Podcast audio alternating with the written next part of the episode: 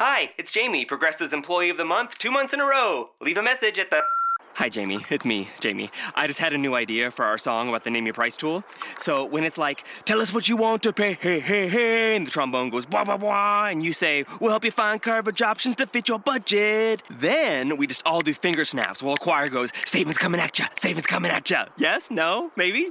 Anyway, see your practice tonight. I got new lyrics for the rap break. Progressive Casualty Insurance Company and affiliates. Price and coverage match limited by state law. This is a download from BFM 89.9, the business station.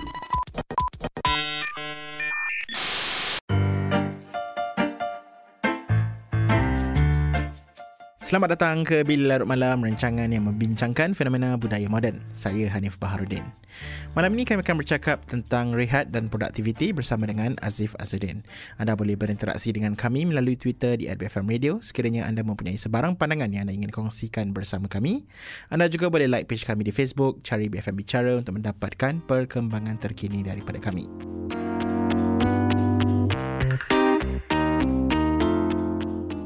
Gaya hidup masa kini yang begitu sibuk dan produktif telah mempengaruhi keseluruhan kehidupan kita dan rehat kini telah dianggap sebagai satu ganjaran dalam hidup. Bagaimanakah kita menggunakan waktu rehat kita? Adakah kita menggunakannya untuk melakukan perkara bukan kerja yang produktif ataupun kita menggunakannya untuk berehat sepenuhnya tanpa melakukan apa-apa? Salah ke kalau kita tidak melakukan apa-apa pada waktu rehat kita? Aziz Fazuddin menyertai saya untuk merungkai perkara ini. Hai Azif, lama kita tidak berbual. Apa khabar? Lama jugalah. Baik. okay. Di Malaysia ni kita baru saja kata menikmati cuti umum yang agak panjang sempena Hari Kemerdekaan, Hari Raya Haji dan juga cuti umum. SEA Games sebab, kan? Ya, SEA Games sebab kita menang SEA Games kan. Jadi uh, dapatlah cuti umum yang mungkin kalau kita kira secara total campur dengan hu- hujung minggu hampir lima hari kan. Ui, lama tu. agak lama juga lah kan. Jadi ramai yang akan of course akan menggunakannya untuk balik kampung, berjumpa keluarga untuk sambut raya together, bercuti dan sebagainya kan. Dan ini adalah satu perkara yang saya rasa agak menarik sebab biasanya ramai yang saya rasa seronok dengan dapat bercuti tapi ada juga yang macam oh kalau cuti banyak ni tak tak produktif lah kan asyik bercuti hmm. je kan masa-masa which is a valid worry saya rasa ataupun point yang patut ataupun elok diketengahkan juga tentang bercakap tentang produktiviti tapi pada masa yang sama produktiviti telah menjadi satu perkataan yang selalu disebutkan tentang macam oh semua manusia mestilah bersifat produktif terutamanya pada masa kini.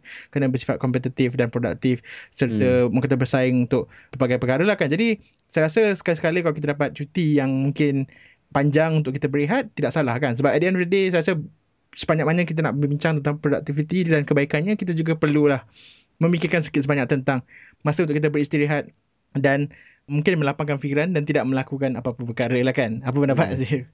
Ni agak menarik pasal bagi saya baru-baru ni pun saya tengah fikir pasal benda yang sama kan pasal saya lihat bagaimana biasanya kita melihat pekerjaan ataupun kita melihat kerja dan hidup kita sekarang kita agak terikat dengan masa. Jadi kita ada schedule di mana pukul 8 pagi kita nak buat benda ni ataupun over the weekend kita ada plans kan. Dan kadang-kadang saya ada kawan yang akan bagi tahu oh akhir minggu nanti buat apa weekend ni.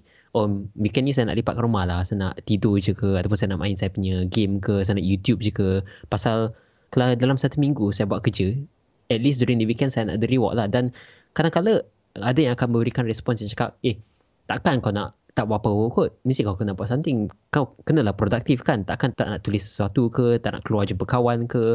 Hmm, Tapi so- ada juga respons yang akan kata, bagus. Memang kita perlukan masa untuk diri kita, untuk relax, untuk beristirahat, untuk melapangkan masa dan tak buat apa-apa. Dan personally bagi saya, tak salah buat benda tu. Pasal dalam seminggu, kalau kita fikirkan cara kita ikatkan diri kita dengan masa kan, productivity telah menjadi salah satu orang kata way of life di mana kalau kita dilihat ataupun di, dikatakan tak buat apa-apa, kita dilihat sebagai mungkin seorang yang tak produktif dalam masyarakat. Lebih kurang macam orang yang menganggur. Tak bermaksud yang diorang tak buat apa-apa tapi kerana mereka tak produktif, mereka dilihat dengan negatif. Dan saya rasa ini perspektif yang mungkin tak betul lah ataupun kita kena perbaiki. Ya. Yeah. Apa yang Aziz cakap tu betul juga sebab macam Aziz cakap lah kan kadang-kadang uh, bila kita bercuti ada masa untuk kita cuti dan rehat kadang-kadang disebabkan kita terlalu terikat dengan konsep being produktif kan mesti menjadi seorang yang produktif pengaruhnya saya rasa agak besar lah kan jadi even kalau masa cuti tu pun kalau kita kata okay cuti buat apa? Cuti oh saya cuti tengok YouTube je. Ataupun cuti saya saya habiskan masa saya cuti dengan tidur je. Orang akan cakap oh uh, kenapa tak luangkan masa dengan aktiviti-aktiviti yang lebih bersifat produktif. And produktif in this aspect bukanlah maksud oh kena buat kerja atau kena kena pergi kerja dan sebagainya tapi melakukan aktiviti-aktiviti yang lebih faedah seperti mungkin jumpa kawan ke ataupun bersosial ke. Oh, ini mengingatkan saya tentang sekarang kita ada trend di mana banyak parents menghantar anak-anak mereka untuk melakukan aktiviti-aktiviti yang bukan kurikulum ataupun sekolah related kan macam kita lihat banyak sekarang ada ada trend lah di mana sekarang ibu bapa hantar anak mereka untuk belajar muzik untuk pergi aktiviti main sukan ataupun aktiviti belajar benda ni, belajar benda tu, hantar ke camp. Dan ini agak menarik kerana kalau kita lihat trend ataupun kita lihat persepsi di mana zaman dulu kanak-kanak diberi masa untuk beristirahat, untuk bermain, untuk you know expand their creativity, pergi ke taman dan bermain dengan kawan-kawan mereka, use their imagination. Sekarang kita lihat bagaimana productivity quote unquote telah digunakan kepada anak-anak mereka juga on the basis of success di mana kalau anak mereka tak ada curriculum yang boleh memberikan mereka skill or creativity mereka dilihat sebagai kanak-kanak yang is not as good as another child. Ya, yeah. sebab dunia di luar sana amat kompetitif sehingga kan untuk memastikan bahawa seorang kanak-kanak itu mempunyai peluang yang lebih cerah dalam masa depan mereka menghadapi dunia yang penuh cabaran ini, mereka perlu kita mempunyai pelbagai skill lah kan. Dan dan tidak salah untuk kita melakukan perkara-perkara yang dikatakan lebih berfaedah lah. Tapi pada masa yang sama, kadang-kadang perkara-perkara yang sepatutnya memberi kita manfaat kebaikan tu pun kadang-kadang membebankan kita lah kan to a certain extent kan. Jadi berbalik kepada perbincangan tentang saya rasa macam bercakap tentang mungkin kita memerlukan masa untuk rehat dan tidak melakukan perkara-perkara yang quote unquote tidak begitu produktif um, satu persoalan yang saya tanya ialah apakah kaitannya dengan work life balance? Jadi perkara yang saya rasa agak penting perlu dipersoalkan dalam perkara ini adalah adakah disebabkan kita ingin menggunakan hujung minggu ataupun masa lapang kita untuk berehat Adakah ini bermakna masa yang kita ada dalam konteks pekerjaan pada zaman moden di mana kita bekerja 8 jam sehari 5 hari seminggu? Bagi kebanyakan orang lah kan mungkin ada orang akan kerja lebih banyak atau lebih kurang tapi kebanyakannya akan kerja 8 jam 5 hari seminggu. Adakah ini bermakna disebabkan hidup kita terlalu sibuk sehingga kan kita terpaksa menggunakan satu hak kita tu untuk melapangkan masa. Bukankah kalau ada work life balance dalam kehidupan kita, itu bermakna masa istirahat kita itu patutnya ada setiap hari dan kita boleh gunakan masa lapang kita yang yang lebih banyak lebih panjang pada hujung minggu untuk melakukan perkara-perkara yang lebih bermanfaat lah. Ha, apa pendapat Azif? Hmm, itu agak menarik kerana kalau kita cakap pasal work life balance, kita boleh lihat ada perbezaan across industries kan. Jadi kita lihat sekarang di dunia startup di mana pekerja boleh masuk mungkin at work bila-bila masa dia hendak tapi the key point is as long as you finish your work you can go back. And kalau kita tengok negara seperti Switzerland, Norway dan kebanyakan negara-negara mungkin di Europe mereka ada approach di mana work life balance adalah agak integral kerana mereka nak instill some sort of social values kan di mana bila kita kerja, kita kerja betul-betul. Jadi kalau nak balik, kalau lepas pukul 5 awak masih di office maknanya awak tak buat kerja dengan betul lah. Mungkin you're not using your time most efficiently and you're wasting company time. You're not spending time with your family. Dan ini agak menarik kerana ada trend ataupun ada pergerakan di beberapa industri across the world di mana mereka nak masukkan work life balance di dalam industri. Tapi saya rasa ini agak susah kerana traditionally industri kita secara keseluruhannya dan ekonomi kita juga melihat masa dan productivity sebagai and all be all lah kan Yes, uh, dan apakah maksud life dalam work life balance itu kan? Um, adakah itu bermakna kita mesti melakukan sesuatu yang penting dalam kehidupan kita ataupun kita boleh mungkin work life balance itu maksudnya bila tiba bahagian life tu saya nak stay tak buat apa-apa langsung. Saya tak nak buat apa-apa, saya just nak rehat je. kan? Hmm, itulah kalau life tu maksudnya because it's your leisure time kan masa lapang tu. Maksudnya kita boleh guna masa lapang untuk buat apa-apa yang kita nak. Biasanya lah saya pergi ke internet kan dan saya baca artikel-artikel tentang mungkin great entrepreneurs seperti Elon Musk uh, dan CEO-CEO company-company yang tinggi kan. Dan mereka mengatakan oh even in their spare time mereka menggunakan masa tersebut untuk memikirkan idea-idea even in their spare time. Dan ini bagi saya agak menarik kerana ini menunjukkan salah satu trend yang di mana mereka hendak beritahu that even in your spare time you should be doing something productive. Dan bagi saya ini mungkin sesuatu yang is healthy or unhealthy depending on your perspective. Tapi bagi saya jika kita diberi masa lapang, kita sepatutnya boleh menggunakan masa lapang tu dengan apa cara kita nak. Biarpun nak tidur ke, nak produktif ke, nak spend time family ke, nak mungkin jalan di tepi sungai pun boleh. And the idea is that free time is your time. Dan ini masa yang kita gunakan untuk diri kita, untuk relax adakah kita menerima tekanan daripada uh, persekitaran kita yang menggalakkan kita untuk orang kata untuk berjaya kan? Sebab Aziz gunakan contoh orang-orang yang berjaya di luar sana tiada istilah rehat bagi mereka tiada istilah santai bagi mereka. Mereka lebih menggunakan sepenuhnya masa yang mereka ada untuk mengembangkan minda mereka untuk menjadi lebih baik daripada sebelumnya. Dan ini adalah naratif-naratif yang akan sentiasa diceritakan kepada kita bila bercakap tentang kejayaan kan? Dan kita selalu akan cakap oh, tengok tengok Elon Musk tengok CEO-CEO yang berjaya tu semua. Apakah rahsia mereka? Mereka tidak pernah berhenti bekerja. Mereka memastikan bahawa mereka sentiasa mempunyai idea-idea baru, idea-idea bernas yang yang perlu diimplementasikan, perlu digerakkan, perlu dikerjakan untuk memastikan kejayaan mereka sentiasa berterusan. Dan dan ini adalah adalah naratif-naratif yang biasanya diceritakan kepada orang ramai uh, Hmm. untuk untuk orang kata em- emulate mereka yang berjaya kan dan dan dan sekiranya kita hendak berjaya, ini adalah benda-benda yang perlu kita lakukan kan. Jadi mungkin kita stuck, mungkin kita berada di satu posisi di mana kita tempat kita mendengar cerita-cerita begini dan kita rasa macam oh itu yang perlu kita buat dan itu adalah sebabnya kita rasa saya rasa mungkin setengah daripada kita push ourselves too hard right kan That- betul. Dan mungkin di sini saya nak bawa masuk Henry David Thoreau. Dia adalah seorang philosopher ataupun writer, American writer. Dan dia telah menulis satu buku yang agak menarik. Nama buku tu adalah Walden. Ataupun nama penuhnya Walden or Life in the Woods. Dan apa yang menarik pasal buku ni, dia ditulis pada tahun 1850-an. Dan ia menceritakan pengalaman Henry David Thoreau tinggal di Walden Pond iaitu dekat dengan orang kata perkesitiran hutan lah untuk 2 tahun, 2 bulan dan 2 hari di rumah kayu di di sana.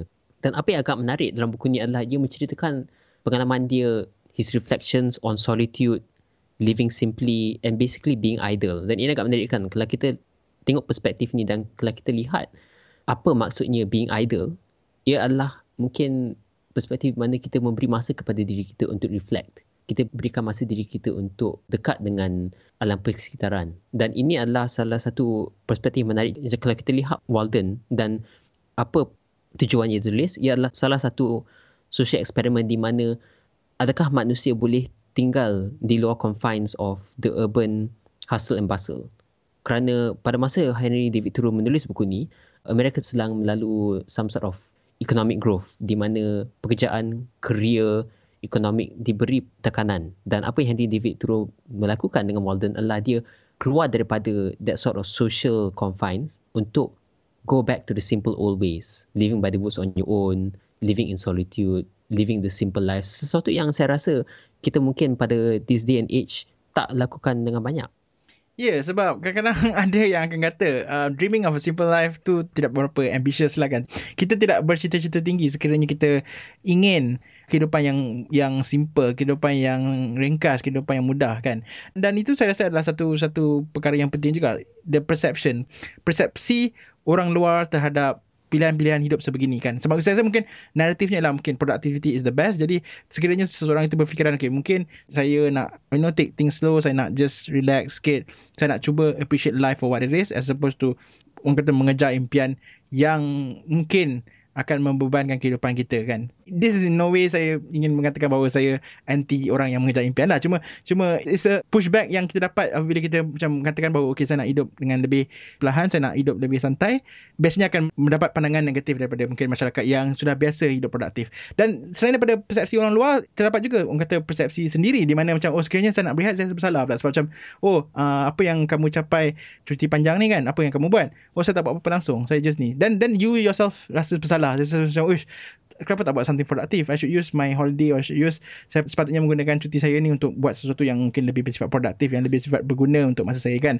Dan dan hmm. dan ini adalah orang kata perkara yang saya rasa yang mungkin mengganggu mereka yang cuba untuk mendapatkan orang kata kehidupan yang lebih mudah dan lebih orang kata sustainable Ya. berbanding dengan kehidupan yang penuh dengan cabaran produktiviti lah kan. Ni agak menarik tau. Pasal Hanif kata di mana kita hendak mencari salah satu hidup yang lebih uh, yang lebih mudah, lebih simple or the, living the simple life basically kan. Ini agak menarik. Pasal kalau saya fikirkan dalam perspektif masyarakat dan industri, the simple life adalah sesuatu yang kita hanya boleh dapat lepas kita retirement. Jadi kalau kita lihat it in terms of achievement or reward, kita dalam mungkin awal 20-an sehingga mungkin mid 60s di mana ia tu tahun-tahun yang kita bekerja kan the opportunity for us untuk mencari the simple life tidak diberi kepada kita. Malah kalau kita hendak mencari hidup begitu ataupun hendak mencapai hidup tu, seperti Hanif kata kita tidak mendapat respons yang baik. Tapi hanya lepas kita retire hanya lepas kita habis hidup pekerjaan dan masuk kepada orang kata retirement it's a reward. Then only do you deserve it. Only then do you deserve tinggal di tepi laut ataupun tinggal di bukit on your own with a small community relaxing your days away. Dan saya rasa ini ini adalah sesuatu yang is what you call a construct of society kan? Betul tu. Itu adalah satu perspektif yang menarik sebab instead of menjadi sesuatu yang boleh kita pilih pada masa sekarang ianya telah menjadi satu kata habuan ganjaran kepada kita pula kan? Uh, masa lapang itu masa untuk rehat tu the concept of rehat take a break chill itu menjadi ganjaran habuan untuk kita so no you cannot rest now until dah besar itu baru baru boleh rehat kan Ya betul. Dan saya rasa ini membawa kita mungkin kepada a larger picture lah. Mungkin mari sekarang kita tengok mungkin in the larger cultural perspective across the world. And even historical kan. Uh, Hanif pernah tak dengar konsep siesta? Um, saya pernah dengar tapi saya tak berapa sure maksudnya. Um, dia macam take a nap kan tak salah saya. Hmm. Siesta ni sebenarnya dia adalah satu konsep di mana kita mengambil a short nap ataupun kita tidur sekejap lepas mungkin dalam tengah hari lah biasanya lepas kita makan kan. Dan ini adalah budaya yang agak prevalent kalau kita tengok tempat Mediterranean uh, seperti Greece, Italy, Eropah Selatan, Spanyol, Filipina dan sebagainya. Dan even in Asian countries kan dan kalau kita lihat konsep siesta ni tidur lepas tengah hari ia adalah sesuatu yang saya rasa agak normal. Malah bila saya membesar pun saya biasa melihat tok saya pada tengah hari uh, lepas makan tengah hari dan lepas tengok cerita Bollywood di TV3 atau TV2 masa tu kan beberapa tahun lepas dia akan tidur. Mungkin tak sejam dua jam rehat. Dan kalau kita fikirkan secara biologi ialah mungkin quite natural to do kan.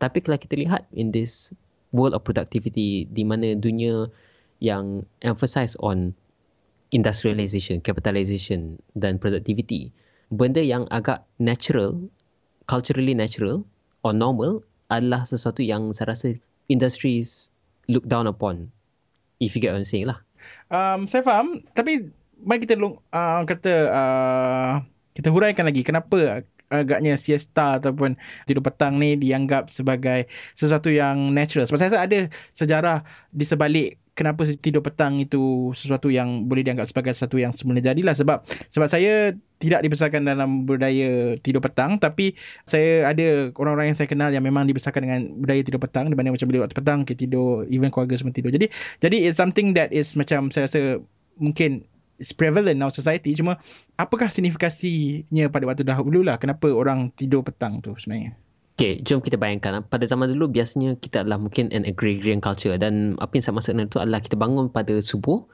keluar ke sawah padi, or your farm, whatever, buat kerja. Buang kerja berat tau. Ini bukan kerja biasa-biasa je, buat kerja berat. Kita tend to the cattle, ataupun kita menyuai padi. Ini adalah kerja yang agak berat. Dan bila datang pada masa tengah hari, iaitu technically your midday, kita makan tengah hari. Dan lepas tu, obviously, because the sun is up, it's too hot to work ia terlalu panas untuk kita pergi ke sawah padi untuk continue kerja so kita akan tidur tengah hari. Dan by the time kita bangun and resume work matahari dah turun sikit dan tak sepanas macam mana ia panas bila tengah hari kan? Dan bagi saya it makes perfect sense contextually if you see it from that perspective kan? Okay, kalau itu adalah perspektifnya, saya rasa saya boleh faham lah kenapa tidur petang itu perlu dan berguna. Sebab it's just to macam mungkin rehat dan orang kata recover balik daripada kepenatan yang kita rasa setelah penat bekerja lah. Terutamanya bila bekerja dalam konteks di mana kita membanding tulang lah kan. Kerja zaman hmm. dahulu banding kerja sekarang kan. Cuma adakah konteks rehat pada waktu petang itu relevan dalam masa sekarang? Di mana cara kita bekerja membezakan? Jika kita tidak bekerja sebagai buruh ataupun bekerja yang memerlukan kudrat fizikal yang banyak kita tidaklah perlu orang kata berehat pada waktu petang kan? Sebab kalau kita bekerja di pejabat adakah itu bermakna kita boleh bolehkan berehat pada waktu petang. Not to say taking a break is wrong lah. Cuma konsep siesta tu mungkin dalam konsep harian tidak berapa sesuai pada zaman kini. Adakah ada untuk saya cakap begitu? Saya rasa adil juga pasal kalau kita fikirkan mungkin dalam dunia moden ni di mana mungkin tak banyak daripada kita bekerja di sawah padi ataupun di coal mine dan bekerja keras seperti buruh. Tapi sekarang kita kerja di office yang mana orang kata air condition, comfortable, kita tak perlu orang kata break a sweat lah.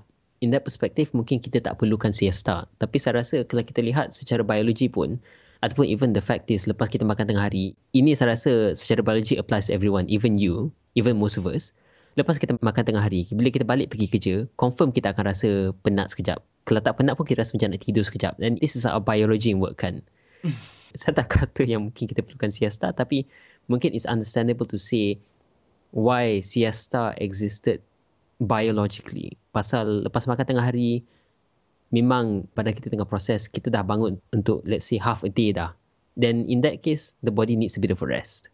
Okay. Jadi, apakah yang boleh kita simpulkan lah dalam perbincangan ni tentang bagaimana masa rehat itu penting dalam kehidupan kita. Orang kata sebagai satu tindak balas kepada dunia di mana produktiviti adalah sesuatu yang dijulang lah. Hmm, saya rasa rest, idleness ataupun masa lapang yang kita nak menggunakan cara mana kita nak gunakan mungkin tak perlu dilihat sebagai sesuatu yang negatif. Jadi kalau kita nak take a weekend off untuk tidur saja, kalau kita nak lepak saja, ataupun kita basically tak nak jadi produktif pada masa yang kita pilih saya rasa tak ada benda salah untuk membuat tersebut so there shouldn't be saya rasa it's just kita perlu melihat masa lapang ni sebagai satu yang berbeza lah dan tidak memberi productivity salah satu kuasa di atas hidup kita untuk dictate how our lives are yang kita perlu menjadi produktif every second of the day perasal we have no obligation to do so Itu saja untuk episod Bila Larut Malam minggu ini. Kongsikan pandangan anda berkenaan perbincangan saya dan Aziz Fazuddin tentang rehat dan produktiviti di Twitter kami at BFM Radio.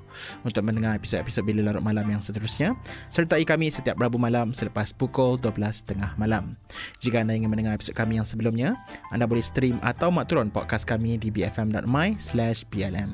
Anda juga boleh mak turun app kami di Apple App Store dan Google Play untuk mengikuti rancangan Bila Larut Malam dan pelbagai lagi rancangan-rancangan yang lain di BFM. Jangan lupa juga untuk like page kami di Facebook BFM Bicara. Sekian, saya Hanif Baharudin.